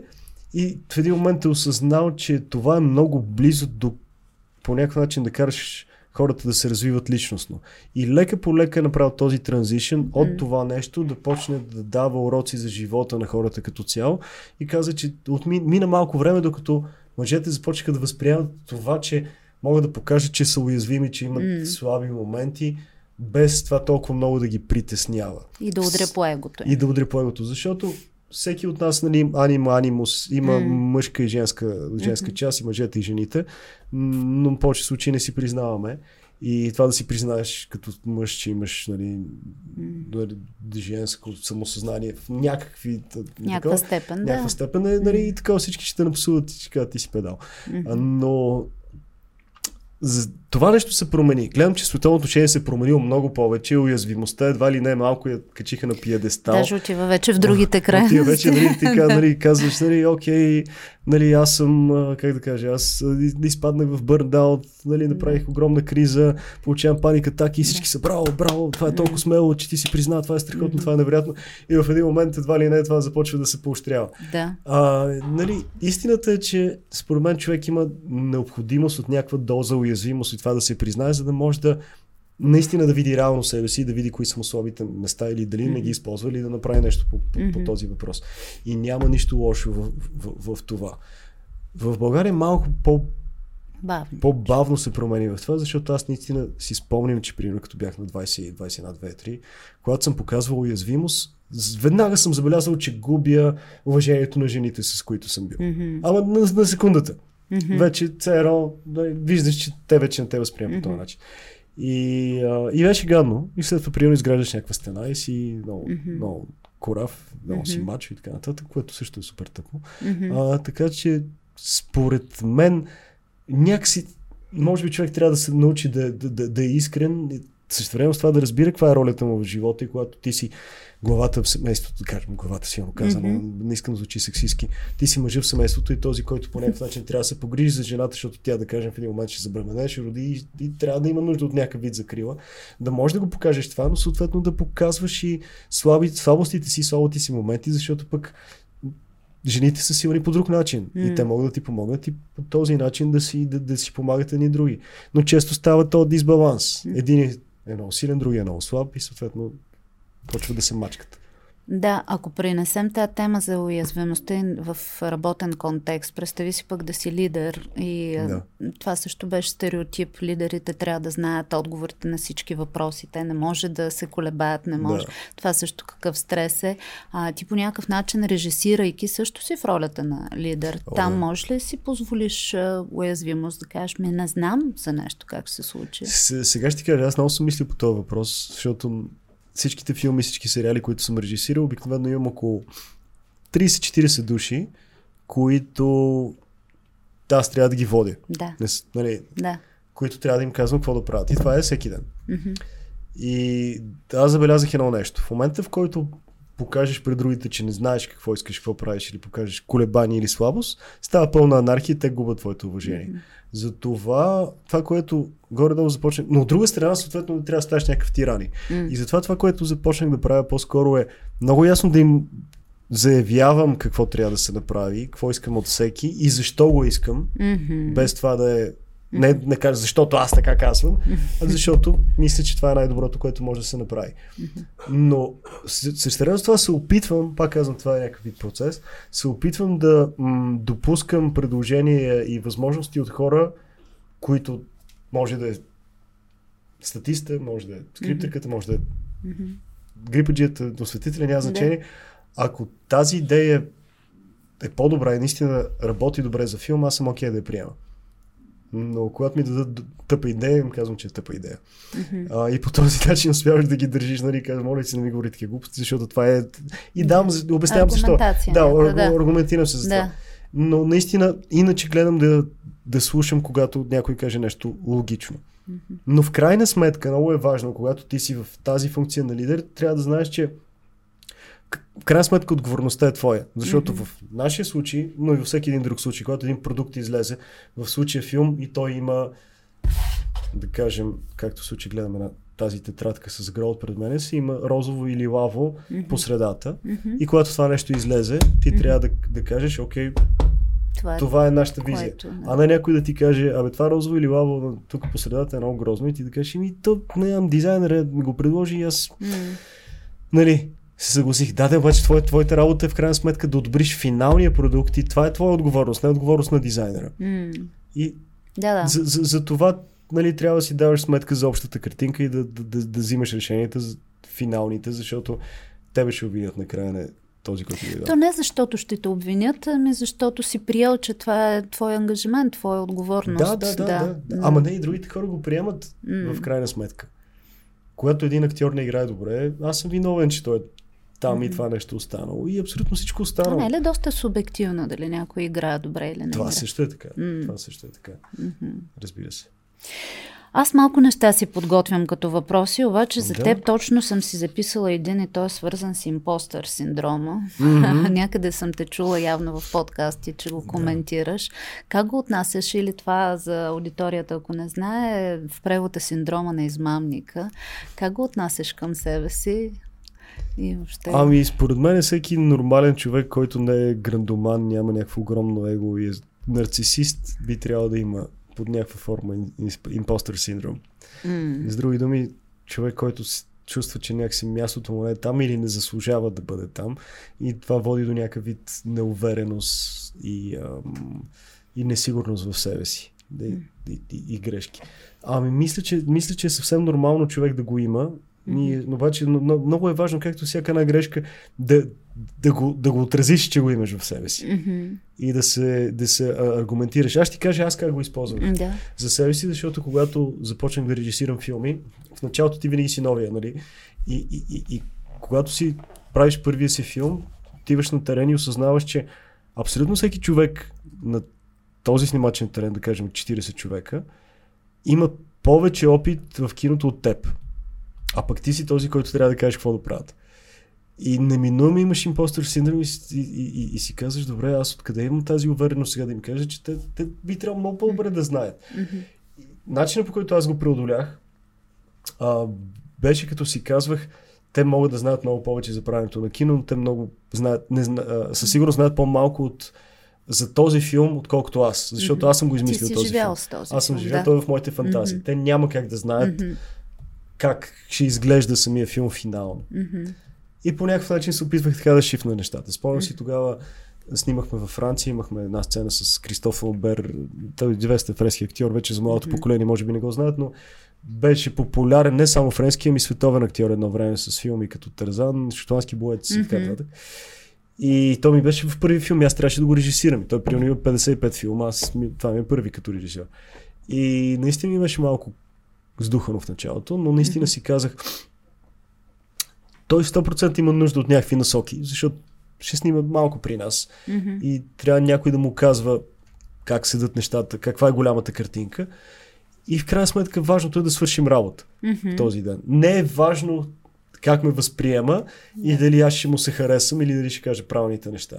Ако свършим това, за което сме се събрали, то това е най-доброто, което може да се случи. Mm-hmm и успях да преодолея, как да кажа, паниката си, притеснението си, да говоря с него и да му казвам нещата, за които мислех. И после забелязвах, че след абсолютно всеки дувал, той като, като, кажехме, като кажехме стоп, той се обръщаше да ме търси mm. с поглед за а, одобрение. Mm-hmm. Дали, дали е направил това, което е трябвало да направи. Mm-hmm. Просто защото аз съм режисьор и той mm-hmm. като професионалист знае, че режисьор е този, който взима финалните решения. И тогава си казах, окей, добре, да, нали, трябва да имам тази увереност, защото най-малкото трябва да отговоря на очакванията на този човек. И, да. и така, но е много трудно. Наистина е много трудно и много често човек в един момент да се върне назад и да си каже, бе, ца, излизаш пред някакви хора да говориш и защо по те, те, те, те искат да слушат мен. Но пък, пак докато те слушам, си мисля, че това негово поведение на човек, който е звезда, има си негови опит, самочувствие и така нататък, да потърси обратна връзка, това пак е проява на growth mindset. Да. И, на, и, и знаеш ли за кой се сещам? За съжаление, вече не е сред нас, но аз работих много с Боян, а, алпиниста. Да. А, да, правихме мотивационни такива срещи и още първата среща, когато той приключи, веднага дойде при мен и каза, казвай сега къде сгреши реших. Е. Това е човек, който е постигнал толкова, нали? Аз викам, честно ли? Да. и той, да, да, казва и Ама сега. защото това е твоята да. сфера, това не е да, точно неговата да, сфера. Да. В смисъл, той разказва за негови неща, но от друга страна. Но, начина по който ги презентира е по-близко до това, което ти знаеш, не което той знае. И не само, че ми зададе въпроса, ми стоеше и ме слушаше и след всяка наша, всяко наше участие, той стоеше след срещата, след семинара и си чакаш обратната връзка. Съответно, Да. пък аз почнах много повече да внимавам, да видя какво мога да, Да. му дам в тази посока. Но ето това са хора, които са постигнали много в една сфера, но винаги са любопитни да учат и да... Въпросът е, въпросът е, не знам ти как, какво, какъв е твой съвет да се преодолява това нещо. Понякога, М. когато, да кажем, изнесеш някаква такава лекция, да направиш нещо ново. И в твоята глава нещата са минали, да кажем, окей. Мгм. Примерно, ти се страхувал предварително да влезеш М. в това нещо. Мислил си, че ще стане много по-зле. Отиваш и хората реагират. И понеже реагират по-добре, отколкото ти си очаквал, ти се представяш по-добре, отколкото може би си очаквал, Мгм. или поне с такова впечатление оставаш. И в крайна сметка, окей, от, отдъхнал си си, доволен си. Понякога не ти се иска да получиш фидбек, защото може би ще, те, ще ти е тъпо да се разочароваш, да, да, да, да, развалиш впечатлението си от, от, от това, което се е случило в твоята глава. М. Въпросът е как това нещо да го преодолееш и защо. Защото, честно казвам, аз така съм се улавил на, на, на, на, на, на такива места, като някакви лекции и така нататък. Минава и аз съм с усещането, че е минало добре. И м- чудя се дали да, да питам ли някои от нали, моите приятели или хора, които са били там, за това как е минало. Или да не рискувам с това. Нали, от една страна ще изглежда малко нарцистично, как бях. Мгм. От друга страна си казвам, «Бе, добре, аз съм доволен от себе си, щастлив съм с това, което се случи. Ако питам, дали няма да чуя неща, които няма да ми харесат. Ти можеш да чуеш всичко, въпросът е какво допускаш до себе си. Нали? Да. Тук пък ако даваш обратна връзка, правилото е, че тя трябва да е такава, която не е насочена към личността. Нали? Мгм. Не да ти каже, бе ти не ставаш или пък ти много ставаш за мотивационен говорител, А, към... а да е свързана с поведението, неща, които могат лесно да се променят.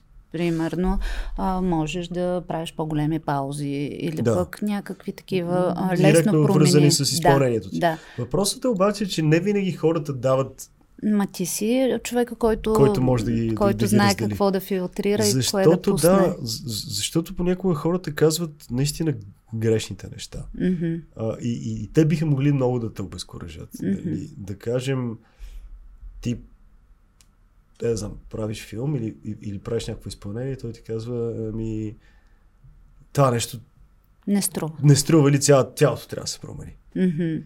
И ти си как цялото трябва да се промени. В смисъл, че, еми, нали, сори, ама целият ти подход за мен не е така да. И те фърля в това, което значи, че едва ли не, ти трябва да, да, да, да започне всичко от начало, което не е, не, не е вариант. Това не е качествена обратна връзка. Да. За да е качествена, трябва да има конкретика и да се каже не Да. целия. Когато има генерализация, това вече не работи. Да, Не може цялото да не струва. Или цялото да струва. да. Нали, ако ще е обратна връзка, трябва да е адресирана към нещо конкретно. Така че Мгм. твоята роля в този случай е да задаваш въпроси, докато Правилните получиш някаква въпроси. конкретика. Да. да. И, и така. Добре, а, сигурно много напредваме с времето. Аз честно казано губя абсолютно всякаква представа за време, като се разговорим. А, но понеже те анонсирах, че си човек, който се интересува много ли, от личностно развитие, че те слуша подкасти, айде да препоръчаме нещо, което О, на да, теб ти е харесало. Давай книги, подкасти, филми. О, те са много. Да. Добре. Значи, първо аз всеки ден слушам или подкаст, или някаква книга. Кой почти. слушаш? Хюбърман. Хила, да, между другото, Много ми е любим. Да, идване насам слушах Андрю Хюверман, не го слушам винаги, защото на моменти е малко по, как да кажа, Научен. малко по-научен от, от необходимото и разговорите му са една идея по-дълги, отколкото трябва. И на моменти една идея по-скучен, отколкото някои други. М. Може би защото е учен и е преподавател на някакво високо ниво в Станфорд. Мгм, Станфорд. да. И, а, и, и леко прекалява. Но в случая беше поканил мой любим автор Робърт Грин, Мгм. който е автор на 48 закона за силата, а, законите на човешката природа, 50 закони и така нататък, 33 стратегии за войната. И, и разговор беше супер интересен, но беше Мгм. 3 часа, така че не съм го дослушал още. Да. Така че е, за мен, особено Хюберман, като покани някой друг учен и като започне да си говорят за а, много... Невропсихология, Нев- много ги обичам тия. някакви други неща. Почне да за някакви термини, аз подявайте вече. Тотално те загубих. Да. Така че при него е малко тънко. Много харесвам Тим Ферис Не знам дали, Да, дали да. го слушаш. Той беше на същата конференция заедно с Клиър. И той говори ли? на живо, да? Да, той, е, той няколко пъти е канил Джеймс Клиър и разговорите им са, им супер. Много е добър. Тим Ферис е, за мен е много добър. М, Много добър интервюиращ да. Това, което искам да кажа. Ето виж как е субективно. Субективно е, да. Не е много добър, на теб ти харесва. На мен ми харесва, да, права си. да. Но за мен е много добър. Абе, колко път да е добър? Ще ти кажа защо. Ще ти Кажи кажа ми. защо мисля, че Тим Ферис е много добър. Защото, а, да кажем, а, когато някой творец, актьор или някой друг изкара нова книга или нов филм или нещо такова, то обикновено почва да обикалят подкасти Мгм, и ги виждам, че с- обикалят моите любими. мгм, И да кажем, взимам пример, Матю Маконахи, като си изкара книгата Мгм. Green Lights, а, понеже много ми хареса книгата, купих си от Амазон и слушах я, купих си я, четох я. мгм, Наистина много си скефих, но все пак той е в моята сфера, нали, актьор е. мгм. И беше и при, и при Тим Ферис, и при Марк Марен, и при много други. И успях да сравня разговорите, и, и както и с други, не само с Мати Маконахи. И почти винаги разговорите на, на Тим Ферис са най-добри. Както а, подкастите, които слушам. Айде, при книгите е малко по-различно, защото чета някой път книги на жени, примерно Growth Mindset на Карл Дуек, който е жена. Да. Ам, но филмите, които гледам, в повечето случаи са с главни актьори мъже. Може би защото се припознава, и имам нужда да се припозная в както и музиката, която слушам, рядко е изпълнена от, от, от жени, може би защото имам нужда да се припозная в човека, който изпълнява това нещо и така по-близо до мен, докато нали, съответно женската енергия ми е по-далечна. Не знам, не искам да звучи сексистко, по никакъв начин не казвам, че те са по-добри или не са, Мгм. но виждам, че това ми е по-интересно, защото е по-близо до мен. Така Въпреки, че струва. има стереотипи в тази област, Да. нали, ам, между мъже и жени и ам, много по-лесно се възприема мъж, който е водещ, отколкото жена. Това си е стереотипизирано. Да. А, има го и в бизнеса, отношението към мъже-жени. Спори се по този въпрос. Моето усещане и през моя опит е, че а, е доста различно между мъже и жени. А без две думи... посока? Еми на мъжете ви е по-лесно, да. Защо го казваш това? Защото го мисля, защото го виждам. А, Защото а, мъжете някакси много по-лесно се разпознават като авторитети. Жената от една страна има обективни обстоятелства, защото и ти го каза в разговора, тя изведнъж ще се отдръпне, ще почне да ражда деца, да ги гледа, т.е. фокусът Да. ще се измести и няма тази консистентност, а, в която може да се развива като професионалист. Нали? Това може би оказва влияние. Но и мъж, който ма, прави нещо, изглежда много по-авторитетно, много по-лесно се възприема като авторитет.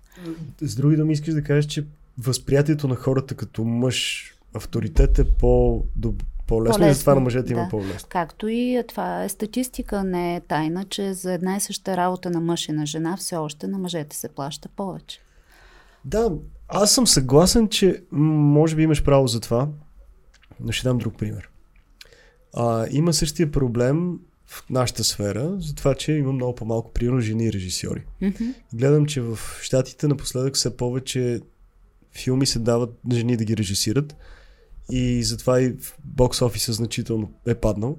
Не знам Да. дали е само за това. Мо- Може би за супер всичко ще се прозвучи, но понеже жените искат да имат равни права, аз не съм попадал на ситуация, в която някой човек да бъде избран само защото е мъж за сметка на жена. Аз не съм го виждал това, честно То казвам. това работи подсъзнателно, с- през стереотипите. Добре, Не но, се казва ти си мъж, затова си но избран. връщам друго нещо сега. Дам друг пример. Да. Пак казвам, сега съответно разговора мина в мали мъже и жени, съответно аз съм от една страна, ти си от другата страна, нормално. Така сме седнали Да. на бой, ще го докарам. Да, но, но искам да кажа следното нещо. Като стана въпрос за това, че жените имат по-малко възможности, има по-малко жени режисьори и съответно те едва ли не биват ограничавани за това да правят, защото мъжете са тези, които едва ли не биват бу- бутани напред. Дам ти конкретен пример. Миналата година бях в а, комисията в Националния филмов център за одобряване на проекти Мгм. за нови филми. Има сесии, съответно има комисии. Тази комисия се тегли с жреби от последните две години. И аз често попадам в различни комисии. Но единия път, лятото бях в комисия за игрални проекти, където са най-многото проекти, бяха около 120-140 някъде там, много бях. Имайки преди какво си казахме до сега, исках да видя колко от тези проекти са на жени режисьори, след като те твърдят, че не биват допускани да правят. Mm. Нямаше 10%. Подадени. В смисъл, никой, никой, никой не те спира. Всеки човек може да подаде. Mm-hmm. Съответно, вече следва комисията одобрява или не. Всички, които бяха подали, бяха допуснати да подадат. Абсолютно свободно. И нямаше 10% от тези хора, които бяха подали, да са жени. А направи ли статистиката от предишни години, от предишни конкурси, какъв процент се печелене от мъже? Защото това несъзнателно нали, също влияе. Ти ако виждаш, че всеки път този стереотип те намира са някакво проявление, да, ти това. просто нямаш. Не съм сигурен, не съм, не, Как? не, не съм Да. правил тази статистика, но ние дадохме и на някои от тези жени, смисъл просто защото оценяхме проекта. Никой не повдигна въпроса този човек мъж ли е жена ли, е, защо дали, това дали има някаква, някаква връзка. Но, окей, може би имаш право Мгм. в миналото, но, но истината, а от друга страна аз преподавам кинорежисура и когато отида да преподавам във втори курс имам 108 човека. Ехе. Да. И като видя, защото аз сега преподавам в един киносалон, който е доста голям и като влязат, да кажем, примерно 80 души на лекция, като дигна глава, повечето са жени. Защо Които тогава... никога няма да работят като кинорежисьори. Да, но защо се стига до това? Мгм. Смисъл такъв. Защо те нямат смелостта, или поне аз не видях това нещо, да, да заявят себе си и да опитат. Дали защото се притесняват от предразсъдъци, или защото по-лесно се отказват от трудностите в живота и имат по-трудно да ги преодолеят. Ами не бих казала, защото пък а, трудностите, които преодолява една жена и въобще ма, пластовете и ролите, и функциите, в които оперира ежедневно са много. Да. А, и жените са доста по-устойчиви, а, ментално, психически са доста по-устойчиви от мъжете, въпреки емоционалните им а, така, пикове и спадове. Не ми се иска да звуча феминистко, защото не съм феминист. За мен има голяма смисъл в това да има мъже и да има жени. Това, срещу което аз много роптая, е еднополовостта. Нали, и това приближаване на мъжете към жените и на жените към мъжете. Ти то- това ли или, или говориш за съответно вече различните видове полове, които се появиха или това, е- това, Това вече... пък е съвсем далечна Добре, тема. Аз също не съм окей с а, това да се дава избор на детето да си избира пола. За мен това е рязко влизане в природата е, и не съм фен. А, но това е поляризираща тема. Да, да, а, да. Хората си имат право на мнение. Да, това е това, друга моето тема. Това- да, мнение. Е Да, друга друга тема. тема е. Да. А, аз казах, че не искам да звуча феминистко. Примерно, на мен не ми стои логично в бизнеса има квоти за жени, които са лидери. За мен това не е логично да има чак пък квота. Ти или си лидер, или не си лидер. Щом толкова се обръща внимание на думи, пола, че да, за някои определени лидерски позиции трябва задължително трябва да задължително избрана жена, да. Както знам, че и за филмите вече има квоти, за да има различия, колко да има чернокожи, колко... По принцип, да, но това е по-скоро световно отношение. В България никой не, не го налага, но ние автомат... Честно казвам, в последния филм, примерно, имаме тъмнокожа момиче. М, Но то беше оправдано от историята до голяма степен. Но да, права си и Мгм. не само различни видове а, раси, а и различни видове секс, сексуалност и полове, знам, че се толерират. Да, Когато да. подаваш а, за филмови фестивали, има въпроси дали някой от екипа ти не е гей, дали има различни Така ли? сексуална ориентация, което е много странно. Мгм. И, и, и, и това наистина отива в грешна посока, защото в крайна сметка най-важно е продукта да бъде добър наистина.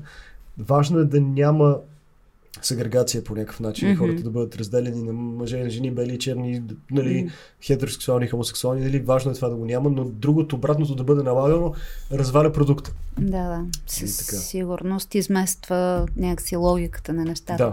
Добре, говорихме си за подкаст и ти каза няколко, някои книги да споменеш, които са имали значение за теб. Категорично, за, на мен любимия ми автор, пак казвам, е Робърт Грин, Мгм. 48 закона на, на, на силата. Добре. Това е съвсем различна книга, която нали, до този момент не, не е била писана такава.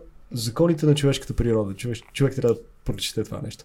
В смисъл, и тогава разбираш, те са 18 закона, нали, той е закона на, за, за, за нарцисизма, закона за различията на поколенията, нали, той примерно казва, още от, от древна Гърция едва ли не, старото поколение, има, има, той каза, цитира някакъв надпис някъде, че новото поколение нямат идеали, са съвсем различни, те са безразствени и така нататък.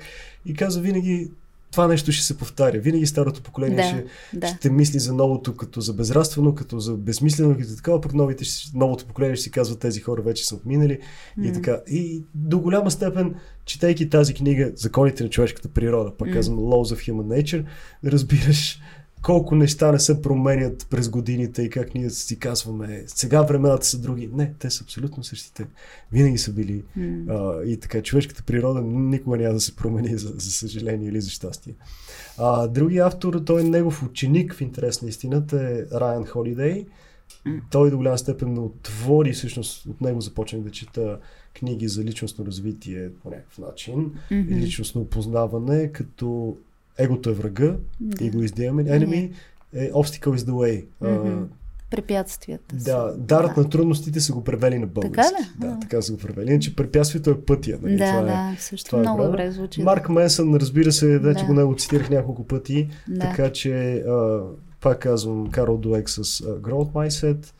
Ам, А ментор имаш ли? Някой, който може да кажеш, това ми е ето ментор. тези, ето тези са хора, точно Робърт Грин, Без да си ги Райан виждал на живо. Без да съм ги виждал. Не, спомням си, че в Инстаграм поснах стори на Робърт Грин с неговата книга, че чета и той го репостна аз А, ти си А, работа. Да. Другия път Тим Ферис и той обявя с това, че те репостват. че ми репостват автори и така нататък. Така че до голяма степен по- покрай тях се заинтересувах от а, стоицизма и така станах фен, фен на, на, на, на, на, тези, на тези неща. Кажи ти някой подкаст, защото казах, защото ме обвини, че, че слушам само мъжки подкастове. Ами, и... то- освен за Опра Уинфри, аз ще кажа мъжки импакт Тиари. Слушаш ли? А, на Том Билю? Да, да, Да. слушам да. Също е интересен, има интересни гости, въпреки че той малко доминира разговорите. Да, и той се от, от, от, отвлича се. Той обича да се слуша как говори. Да, да. Като Ето цяло. това за мен прави разликата. Всъщност аз а, и в журналистиката, аз в нов български, докато преподавах и записах да уча. На един Да. етаж преподавах психология, на другия учих журналистика и продуцентство, между другото. А, та, за това почнах и да уча, защото гледам, че в България журналистиката много често хората, които задават въпроси, искат да се покажат. А всъщност за мен стойностното е да дадеш м, Много си права. възможност. Много, да. много, много си права. Повече за- да слушаш, по-малко да се нещо. намесваш. То е така, но, но според мен въпросните журналисти, които искат да се покажат, те по някакъв начин искат да заявят характер, да заявят себе си, съответно да бъдат по-интересни, за да може да ги Ето следват. това, да. И да имат позиция. Но то е много тънко, защото от друга страна не искаш да се покажеш, че нямаш позиция, че си безхарактерен, но трябва наистина да го направиш в тона на историята, в тона на разговора, не да излезеш от, от това, за да може ти да изпъкнеш. Така че, да. Той в доста- живота е така, някакси ако повече слушаш, изглеждаш като човек, който няма мнение. Да. А, или не си толкова категоричен в изказа си, не си толкова разпознаваем. Да. Обаче това да слушаш и да си емпатичен и м, цялата тази гама от умения за мен е изключително дефицитна и много важна. Аз с това си изкарвам хляба, нали? да можеш да слушаш и да, и да чуваш, не само да слушаш. Така че и в журналистиката, и в подкастите, и дори ако щеше в а, мотивационните а, семинари, които водим, а, моята роля понякога е да поканя човек, който да му създам сцената и Да. условията да блесне, да го покажа в най-добрата му светлина и аз да остана в сянка. Което също си е диалог с егото, нали? Ти То трябва е да... диалог с егото, но Да. по този начин и ти, и, и ти по някакъв начин изпъкваш, защото ти пък успяваш да извадиш това, което трябва да извадиш от госта, което си е изкуство. Да. Добре, Добре. както и да е, искам да завършим с нещо, което да ни напишеш в нашата тетрадка, което да ти е като есенция, мисъл, нещо вау, Да, добре. което коя ти върши Да. работа. Чак само да видя. Ето тук. Аз- а, Заповядай. Трябва ли да напиша на или какво си нещо си? Не, напиши го и само името си. Добре. Аз ще бъда кратък. Ти книга нямаш ли издадена? Още. Не, но тъпо ще прозвучи. Но я пишеш. Не, не я пиша. Но съм мислил. Ха, това знам какво значи. Тъпото е, че вече го каза, което значи, че в някакъв момент хората Длъжен ще, си. ще, вече съм да го От тук нататък.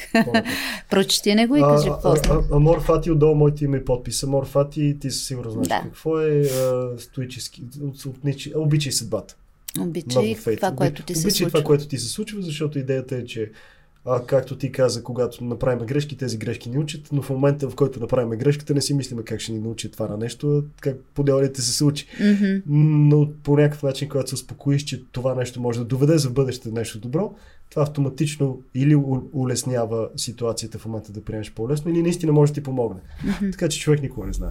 И да имат хората втори поглед към да, грешките. Да, Тази емоция, която преживяват в момента също е хубава. Тя е градивна, не може да се сгафиш нещо и да си много щастлив да. на момента. Да. Хубаво е да си преживееш и тая емоция, но да си дадеш шанси за втори поглед, за да си вземеш уроците. Или, или, да, или да научиш нещо, или просто да, да, да преминеш по-лесно напред. Ники, много ми беше приятно, пресрочихме времена и всичко. Милена, благодаря ти, за мен беше удоволствие.